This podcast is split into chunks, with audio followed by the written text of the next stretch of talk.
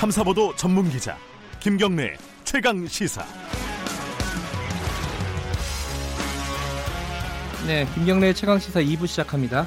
2부에서는요, 어, 굉장히 바쁜 분을 한 분 특별히 모셨습니다.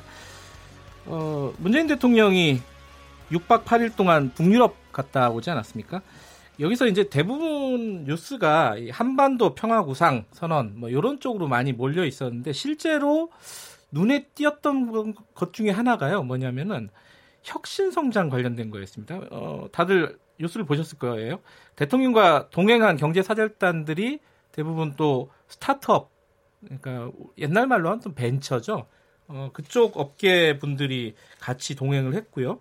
그리고 이 전반적인 행사의 어, 주관을 중소기업 벤처부에서 했습니다. 이것도 처음이라고 해요. 음, 그래서 박영선 중소기업 벤처부 장관 직접 모셔서 관련 얘기 좀 들어보고요. 그리고 어, 경제 어렵다 어렵다 말들 많지 않습니까? 이제 관련 부처 부처고 사실 중소기업, 소상공인, 자영업 다 이쪽에서 주관하고 있습니다. 아마 사업하시는 분들, 창업하시는 분들은 이 인터뷰 좀 잘 들으시면은 앞으로 우리 정부 정책이 어떻게 진행이 될 건지 윤곽이 잡히지 않을까라는 생각도 듭니다. 모셨습니다. 박, 박영선 중소기업 벤처부 장관이십니다. 안녕하세요. 네, 중소벤처기업부. 아, 죄송합니다. 아, 이 맨날 헷갈려요. 이름이 처음 바뀌어가지고. 네, 네. 중소벤처기업부 장관님입니다. 예, 네. 아, 어제, 어, 엊그제 귀국하셨나요? 네, 일요일 날 왔습니다. 오늘. 예. 네. 어제도 뭐 회의가 계속 있더라고요. 네, 그렇습니다. 네. 어, 이렇게 나와주셔서 감사드리고요. 일단은, 어, 처음으로 이 해외 순방을 주관을 한 거 아닙니까? 행사를 뭐 그렇습니다. 어레인지했다고 할까요? 그렇습니다. 뭐 네. 중소기업 벤처 아 중소벤처기업부가 이렇게 좀 부담스러운 부분도 있었을 것 같아요. 걱정도 많고요. 처음 하는 일은 아무래도 좀 긴장되죠. 예. 그런데 이제 이번에 저희 중소벤처기업부가 아, 핀란드에서는 startup summit 이라고 해서 네. 어, 스타트업 중심의 경제 사절단을 꾸려서 양국 네. 대통령 앞에서 프레젠테이션을 하는 그런 행사를 했었고요. 음. 또 스웨덴에서는 social venture conference, 네. 그러니까 사회적 가치를 함께 풀어가는 기업들을 모아서 어, 또 대통령님과 또 스웨덴 국왕 앞에서 음흠. 그 우리나라의 젊은 그 사회적 기업인들이 또 프레젠테이션 하는 그런 좋은 기회를 가졌었는데 음. 반응이 다행히 괜찮아서 예. 처음에 긴장했던 예. 긴장 많이 했었습니다만은 원래 이제 대통령 순방하고 이러면은 대기업들 총수들이 많이 동행을 했잖아요. 지금까지 과거에는 그랬습니다. 예. 네. 약간 좀 뭐 어떻게 보면 좀 신선하다, 좀 새롭다 예. 이런 느낌도 있는데 근데 이런 생각도 들어요. 뭐 이번에 간 분들을 보면은 뭐 이제 뭐 배, 배달의 민족 뭐 이런 것도 있고 각종 이 뭐랄까요 이 스타트업 요새 유행하는 그 스타트업을 이렇게 창업한 분들이 많이 따라갔는데 네. 그 사람들이 왜 북유럽에 가서 이런 프리젠테이션을 할까? 네. 뭐 이렇게 단순하게 생각하면 미국 뭐 이런 데 가서 해야 될 것 같은데 북유럽이 이런 거하고 무슨 관련이 있을까? 이런 생각이 좀 의문이 아, 들어요. 북유럽이 스타트업이 굉장히 강한 나라입니다. 예를 들면 핀란드 같은 경우는 네. 어, 노키아의 위기를 그 스타트업을 활성화함으로써 극복한 나라죠. 그래요? 그래서 지금 국민 행복 지수 1위에 국민 소득 4만 불에서 5만 불의 국가를 유지하고 있습니다. 그러니까 그 나라에서 우리가 배울 점이 굉장히 많았고 어 주로 이제 미국이나 중국 시장으로 대변됐던 어떤 네. 이런 거에서 그 틈새 시장이 굉장히 크다라는 음. 것을 이번에 스스로 이제 그 스타트업들이 가서 확인하고 네. 굉장히 뭔가 희망적인 어, 것을 품고 한국으로 귀국하셨다는 이야기들을 많이 들었습니다. 네. 어, 근데 이번 그 순방은 크게 이제 세 가지로 의미를 찾을 예. 수가 있을 것 같은데요. 첫째는 지금 지적하셨던 것처럼 스타트업 중심으로 구성된 첫 번째 경제 사절단이었다는 네. 점. 그리고 두 번째는 이 3개국 모두 대통령께서 국빈 방문을 하셨고 네. 특히 이제 스웨덴과 아, 노르웨이 같은 경우는 60년 수교 60년 만에 대한민국 대통령이 처음 방문을 하셨는데 그것도 음. 국빈 방문을 하셨다. 아, 근데 이 국빈 방문이라는 거는 그 나라에서 1년에 한 두 차례 정도밖에 하지 않습니다. 네. 근데 그만큼 북유럽 상국이 어, 문재인 대통령이 어떤 정치 철학이나 정치 행보를 국빈 방문으로 초청할 만큼의 가치가 있다라는 네. 것을 이제 인정하는 이제 그런 방문이었다는 것이고요. 어, 그리고 이제 이번 방문에서 3개국에서 이제 그 나라마다 주제가 있었습니다. 네. 핀란드는 혁신, 예. 그리고 스웨덴은 포용국가, 음흠. 또그 노르웨이는 노르웨이, 예. 평화 이렇게 이제 주제가 아하. 있었는데요. 예. 이 국빈 방문 기간 동안에 아 정말 너무나 어, 그 안타깝고 섭섭한 일이긴 합니다만 이호 여사님께서 돌아가시면서 네. 또 마지막으로 그 한반도 평화 메시지를 남겨주신 음. 것과 이렇게 이제 같이 어우러지면서 이번 방문의 의미가 더 커지지 않았나 예. 저는 이렇게 생각하고 있습니다. 어, 뭐 평화나 포용국가 뭐 이쪽 얘기는 많이 나왔으니까 오늘 네. 은 이제 혁신에 좀 중점을 둬서 여쭤볼 건데 예. 아까 그 핀란드 가서 말씀하셨잖아요 여러 가지를 많이 봤다. 근데 어, 핀란드는 보통 이제 뭐 자기 전에 껌 씹는 나라 요 정도 자이리톨. 예, 요 정도만 네, 알고 네, 있는데 네, 네. 가보니까 진짜 스타트업이 많이 생길 수 있는 환경이 뭐가 다른 겁니까 우리나라랑은? 그게 제일 그러니까 궁금한 이제 거예요. 이 나라를 대표하는 기업이 노키아가 있었죠. 예. 근데 노키아가 위기를 맞지 않았습니까? 그런 얘기 많이 들었어요. 네. 예. 근데 이 노키아의 위기를 스타트업으로 극복한 나라입니다. 네. 아, 그래서 이제 이 나라가 그, 그 위기 극복을 위해서 네. 이제 한 정책 중에 저희가 하나 배워야 할 네. 것이 알토 대학이라는 것을 세웠는데요. 알토 대학. 네, 이 알토 대학이 바로 스타트업의 산지입니다. 음흠. 아, 그래서 어, 세계적으로 유명한 스타트업 엑스포가 이제 핀란드의 슬러시가 있는데 네. 이 슬러시를 만드는데도 이제 알토 대학의 대학생들이에요. 아하. 근데 이제 이 알토 대학의 커리큘럼을 보면 네. 디자인과 거- 경영 그리고 새로운 기술 이 세 가지를 한꺼번에 융합한 융합 커리큘럼으로 이제 이 대학이 성공을 한 거죠. 음흠. 그러니까 각각 있었던 그 커리큘럼을 세 개를 합친 건데요.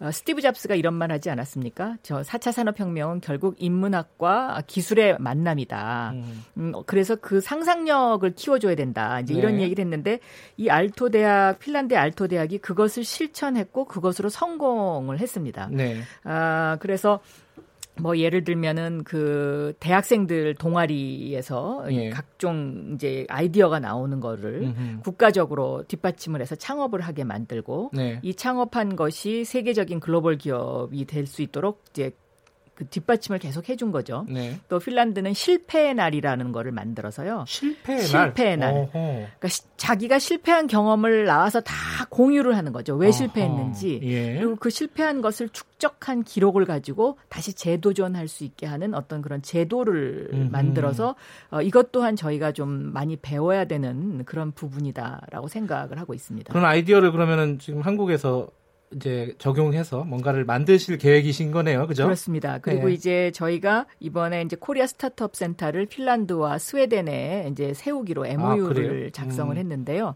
특히 스웨덴 총리가 이 코리아 스타트업 센터가 스톡홀름에 만들어진다는 거에 대해서 네. 굉장한 관심을 보였고요. 네. 어, 또 이제 노르웨이 같은 경우는 어, 모든 그 정책이 친환경, 네. 환경 문제로 접근을 하고 있는데 노르웨이 같은 경우는 아예 이제 몇 년도까지는 어, 우리가 친환경 차를 40%까지 만들겠다라고 선언을 한 나라예요. 네. 음, 그래서 우리 한국에서 개발한 수소 엔진, 음흠. 수소 엔진에 굉장히 관심을 많이 보이고 있어요. 그래요? 음. 그러니까 자동차뿐만 아니라 수소 엔진으로 정, 장, 장착한 뭐 선박이라든가 네. 아, 또 노르웨이가 선박 국가이지 않습니까? 예. 그러니까 그런 어떤 부분에 대한 어떤 관심. 이래서 서로 상호 보완적인 시너지 효과가 음. 상당히 있을 것 같다. 네. 아, 그리고 특히 이제 이 세 나라가 의료와 바이오가 많이 발달해 있거든요. 네. 그래서 그런 발달한 기술과 우리나라의 기술을 접목시키 는 문제. 에, 그리고 역시 이 3개, 북유럽 3개국도 케이팝의 그 인기도를 실감할 수 있었고요. 네. 어, 케이팝의 이제 그 인기에 힘입어서 우리 K 뷰티, K 메이크업, 음흠. 그래서 이 화장품에 대한 관심도가 굉장히 높더라고요. 예. 제가 이제 그 나라의 그 장관들을 만나봤는데 예. 어, 이 나라는 여성 장관 비율이 50%가 되는 나라들입니다. 선진국이군요. 그런데 이 여성 장관들이 전부 저한테 K-팝, K-뷰티 이 얘기를 해서 음흠. 제가 우리 국내에서 만든 그 마스크 팩을 선물을 줬어요. 아하, 그랬더니 예. 너무너무 좋아하고요. 또 그 장관들의 자제분들이 한국에 와서 대학교에서 뭐 6개월씩 공부한 그런 자제분들도 있고. 아, 교환학생 같은 네. 네. 예. 그리고 또 자기 동생이 어, 우리나라에서 입양된 음흠. 그런 어떤 그 동생을 아, 갖고 있는 맞아요. 장관도 있고 예. 이래서 여러 가지로 굉장히 많은 의미 있는 네. 방문이었다. 저는 이렇게 생각하고 있습니다. 알겠습니다. 네. 이 어, 이제 이제 사실 이제 청취자분들이 그런 생각이 드실 거예요. 이 북유럽 3개국 어, 잘 살고 좋은다는 거 알겠는데 우리는 어쩔 거냐? 이렇게 물어볼 겁니다, 분명히. 우리도 잘 살아야죠.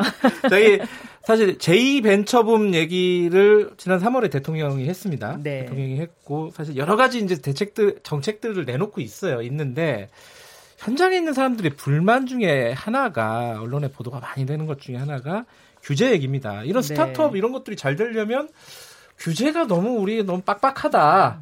라는 얘기들을 해요. 뭐 이제 네. 여기에 대한 의견들은 여러 가지가 있겠지만은 분명히 이런 의견이 있습니다. 그 특히 예컨 예컨대 공유경제 같은 거 하려면은 아 규제 때문에 어렵다. 뭐, 뭐 택시 같은 거 어, 또 택시 산업 생각도 해야 되는 거고 당연히 여러 가지 복잡한 문제가 있지 않습니까? 이거 어떻게 풀어 나가야 될지 너무 좀 총론적인 질문인데 먼저 좀 전체적인 좀 구상을 좀 말씀해 주세요. 저는 지금 네. 우리나라가 이제 대전환기, 우리나라뿐만 아니라 전 세계가 대전환기를 맞고 있죠. 그러니까 네. 100년 전에 마차에서 자동차로 변화하던 그 시기보다도 더 큰 전환기에 와 있다고 생각합니다. 예. 그래서 새로운 업종들이 많이 생기고 또 그 인간과 로봇이 함께 이제 공유해서 살아가야 되는 이제 이런 네. 세상이 왔는데요. 이에 따라 여기에 따른 어떤 법적 규제라든가 이런 것들이 에, 지금 변화만큼 못 쫓아가고 있는 게 사실입니다. 네. 그래서 그런 불편을 저는 제기하시는 분들이 많이 네. 있다고 생각해요. 그러니까 예를 들면 업종에도 새로운 업종이 생기면 우리나라 법은 요러요런 업종만 할 수 있도록 허가를 하던가 아니면 혜택을 주던가 이렇게 돼 있는데 네. 새로운 업종을 등록을 하려고 해도 등록할 수가 없다. 이제 이런 네. 이제 그 불만들을 많이 갖고 계셔서 정부에서 이제 이런 부분을 지금 풀어드리려고 굉장히 노력을 많이 하고 있고요. 그리고 네. 실질적으로 또 그 국무조정실에서 이런 규제 개혁과 관련된 부분을 지금 단계적으로 밟아가고 있기 때문에 네. 그런 이제 그 불만을 가지셨던 분들도 어 그런 불만이 지금 해소된 것들을 한번 다시 한번 점검해 보실 필요가 있다. 아, 저는 그래요? 이렇게 생각이 아. 되고요. 그다음에 이제 가장 큰 문제는 이제 벤처 투자 촉진법을 예. 국회에서 통과시켜 주셔야 되는데요. 그거 이- 통과되면 뭐가 좋은 건데요?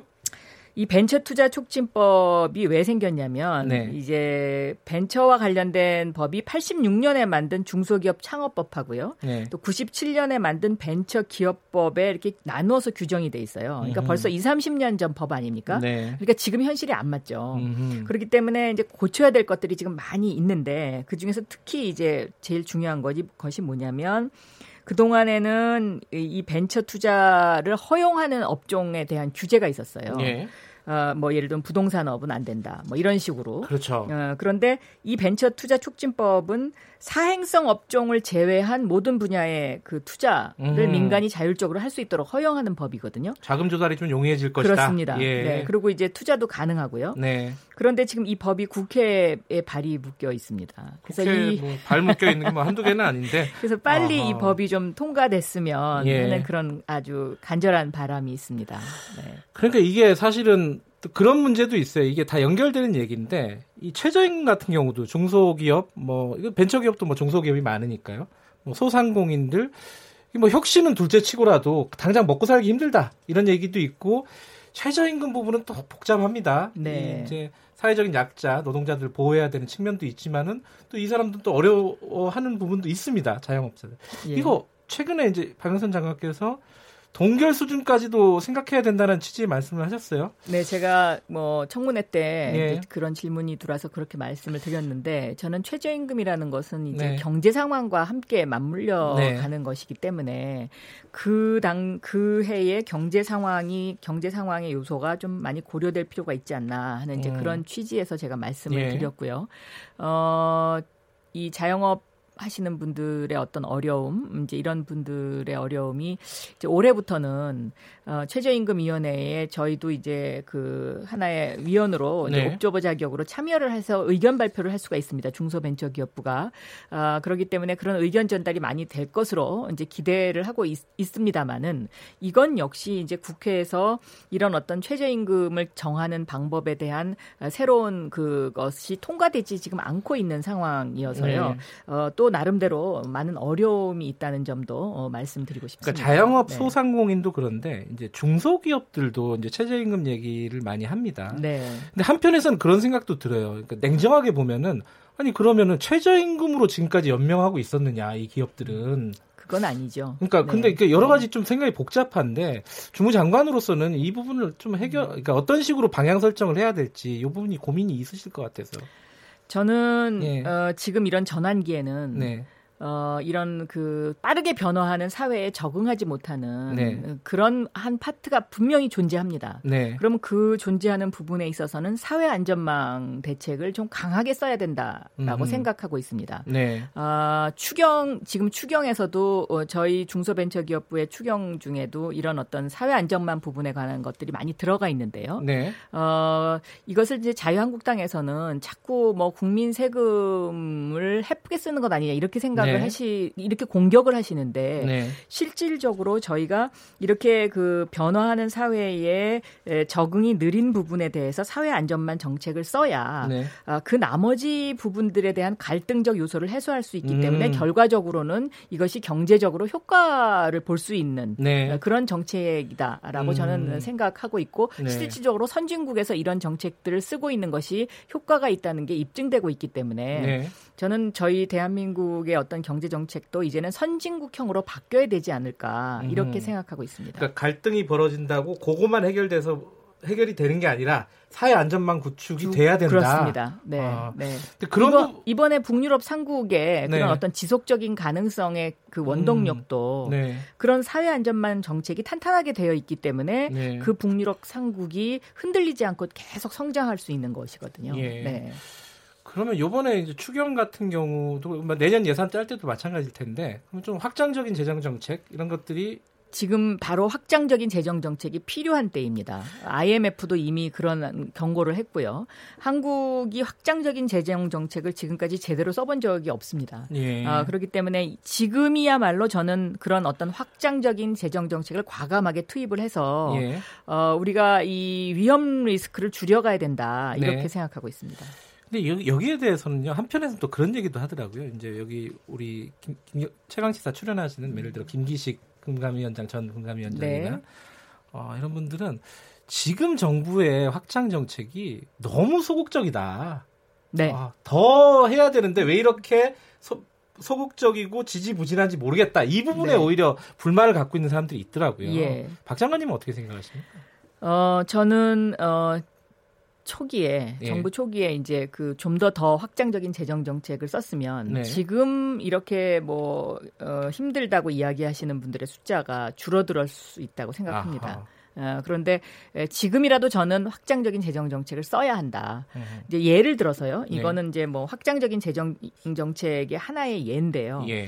2017년도에 정권이 바뀌고서 추경을 하지 않았습니까? 네. 이제 그 당시에 에, 우리나라 정부 사상 처음으로 모태 펀드에 대한 8천억 규모의 재정 투자가 들어갔습니다. 네. 근데 이 8천억이 지금 2019년 이, 이 시점 2년 만에 어떤 효과가 왔냐면 어, 지난 6개월 사이에 유니콘 기업이 5개가 늘었거든요. 유니콘 기업은 자산 1조. 자산 1조가 되는 예. 기업. 예. 그러니까 이 다섯 개가 늘어서 지금 유니콘 기업이 전체가 여덟 개입니다. 근데 예. 이 여덟 개 가운데 2017년도 추경에서 투- 투자했던 모태 펀드의 그 혜택을 받은 기업이 일곱 개입니다. 어, 그래요? 네. 음. 그러니까 이런 어떤 그 과감한 투자, 네. 과감한 투자가 필요하고 과감한 투자에는 물론 투명성과 공정성이 반드시 동반돼야 된다. 저는 음흠. 그렇게 보고 있습니다. 과감한 투자를 그러면은 기대해 보아도 될 것 같고요. 아 시간이 얼마 안 남아서 저희 다른 얘기 좀 여쭤볼게요. 네. 이, 어, 지금 검찰총장이 지명이 됐습니다. 윤석열 네. 총장. 이게 이 얘기 여쭤보는 이유가 치- 청취자분들도 아실 거예요. 굉장히 오랫동안 법사위원장 하셨습니다. 그리고 네. 어, 사개특위 위원장도 하셨고요. 어, 윤석열 총장은 사실 이제 검찰 개혁의 적임자다 이게 이제 청와대 설명인데 어떻게 보십니까 지명에 대해서? 뭐 중후부처는 아니지만은 예. 저는 윤석열 총장 지명에 대해서요. 네. 그 윤석열 그 총장 후보자는 예. 제가 보기에는요. 네. 사람에 충성하지 않는 원칙적인 보수주의자입니다. 음흠. 어, 이분은 그러니까 본인 스스로도 자기가 보수라고 이야기를 합니다. 네. 근데 그럼에도 어, 불구하고 문재인 대통령께서 윤석열 총장을 지명한 것은 네. 국민들이 바라는 공정한 사회를 이루어 달라 라는 강한 메시지가 거기에 담겨 있지 않나 이렇게 생각하고 있습니다. 윤석열 총장이 만약에 이제 임명장을 받게 된다면 해야 될 여러 가지 개혁 과제들이 있지 않습니까? 네. 어떤 게 가장 시급하다고 보십니까? 뭐 국회에서 논의, 해야될 부분들도 있겠지만은 총장이 할 수 있는 일 중에는 어떤 게 가장 시급하다고 보십니까? 저는 검찰 수사의 공정성을 확보하는 일, 이제 그것이 제일 중요한 것이고요. 어, 국회에 지금 이제 그 검경 수사권 조정이라든가 뭐 공수처 예. 이 부분이 이제 또 해결해야 될 부분 중에 하나인데요. 네. 어, 저는 윤석열 후보자가 이 시대에 맞는 합리적인 검찰 개혁을 할 분이다 이렇게 생각하고 있습니다. 그게 뭔지 좀 약간의 그림을 그려주시면 안 될까요? 전문가시니까 너무 너무 추상적으로만 말씀하시니까. 좀 부담스럽죠. 이게 남의 부처 얘기를 하시려니까. 그 동안에 이제 예. 를 들면 검찰 개혁 얘기가 나오면 보통 그 검찰총장님이나 검찰 내부에서는 예. 조직의 어떤 그 생리 예. 이런 것을 반영한 검찰 개혁이 주류를 예. 이뤄왔었죠. 어, 그런데 이제는 시대에 맞는 검찰 개혁을 해야 되지 않나. 저는 그렇게 생각하고 여기에 대해서 윤석열 총장도 저는 시대에 맞는 어떤 검찰 개혁 행보를 하지 않을까. 그러니까 걱정은 그거예요. 기대하고 있습니다. 수사는 잘할 것 같은데 네. 예컨대 뭐 검경 수사권 조정 같은 거에 검찰의 어떤 수사권 같은 걸 안 놓을 것 같은 어떤 어 뭐랄까요 아직 거기에 대한 입장은 얘기 안 했습니다 윤석열 네. 총장 후보자가 그런 부분들은 좀 지지부진하지 않을까라는 걱정도 좀 있어요. 음, 어떻게 보세요 이런 부분은? 저는, 기울까요? 저는 좀 기우가 아닐까 어허. 그렇게 생각하고 있습니다. 왜냐하면 네. 시대가 바뀌면 어떤 그런 어, 어, 제도도 바뀌어야 되는 것이거든요. 네. 그리고 심지어 이제 예를 들면 윤석열 총장 후보자가 될지도 모른다는 거에 대해서 여당 내 국회의원들이 우려를 표명했다는 뭐 그런 기사를 제가 본 적이 있어요. 네, 네. 그 정도로 저는 이 윤석열 그 후보자가 아주 원칙적이고 어또그 그동안의 그 수사 패턴을 보면 원칙에 입각한 어떤 그런 수사를 해왔다고 생각하고요. 본인 스스로 본인이 자기는 보수주의자다라고 이야기합니다. 그러니까요. 네. 본인이 뼛속까지 이제 검찰이다 이런 얘기 많이 듣잖아요. 그러니까 검찰 위주로만 생각하지 않을까. 이제 지금 정부가 추진하고 있는 검찰의 어떤 독점적인 권력을 좀 해소하는 방향이 개혁의 한 방향 아니겠습니까? 그 방향에 어, 윤석열 총장이 동의하고 거기에 힘을 실어줄 것인가. 과연 검찰 이렇게 나쁘게 얘기하면은 검찰 이기주의에 빠지지 않을까 혹시 이 걱정들을 하고 있단 말이죠. 검찰 이기주의에 만약에 빠져 음. 빠진다고 생각했으면 네. 과거에 그 서슬퍼런 박근혜 정권 시절에 네. 이 국정원 댓글 사건 수사를 하면서 네. 그런 어떤 원칙에 어긋나는 수사 개입에 관해서 네. 어 그런 어떤 자신의 소신을 밝히는 것은 쉬운 일은 아니지 않았을까 네. 저는 그렇게 생각하고 있습니다. 알겠습니다. 이게 제가 뭐 꼬치꼬치 물어도 저 구체적으로 대답을 안 해주시니까 여기까지 묻고요. 어, 시간이 뭐 1분밖에 안 남았는데 지금 한 두 달 하셨죠 장관? 그렇습니다. 뭐가 제일 네. 어렵습니까? 이제 그 저희가 맡고 있는 그 이제 여러 가지 부서의 예. 이제 부, 그 부분의 예. 일 중에 이게 예. 온도 차가 굉장히 심합니다. 어허. 그러니까 예를 들면 창업이라든가요, 음. 이 벤처 쪽은 네. 지금 사실은 굉장히 활발하고요. 예. 어, 제2 벤처 붐이 일어날 수도 있다라는 어떤 기대를 갖게 할 정도로 이쪽은 음. 좀 온기가 있고요. 예. 어, 소상공인과 자영업 부분은 좀 힘들다고 하시는 분들이 굉장히 많이 있는데 네. 이분들이 왜 힘든가를 제가 구체적으로 들여다봤더니 알겠습니다. 이제 온라인 쇼핑으로의 어떤 그 구매 행태의 변화 5초 남았습니다. 네, 이런 것들에 적응을 못 하시는 분들이 많아서 알겠습니다. 거기에 듣겠습니다. 대한 적극적인 지원을 고맙습니다. 2부에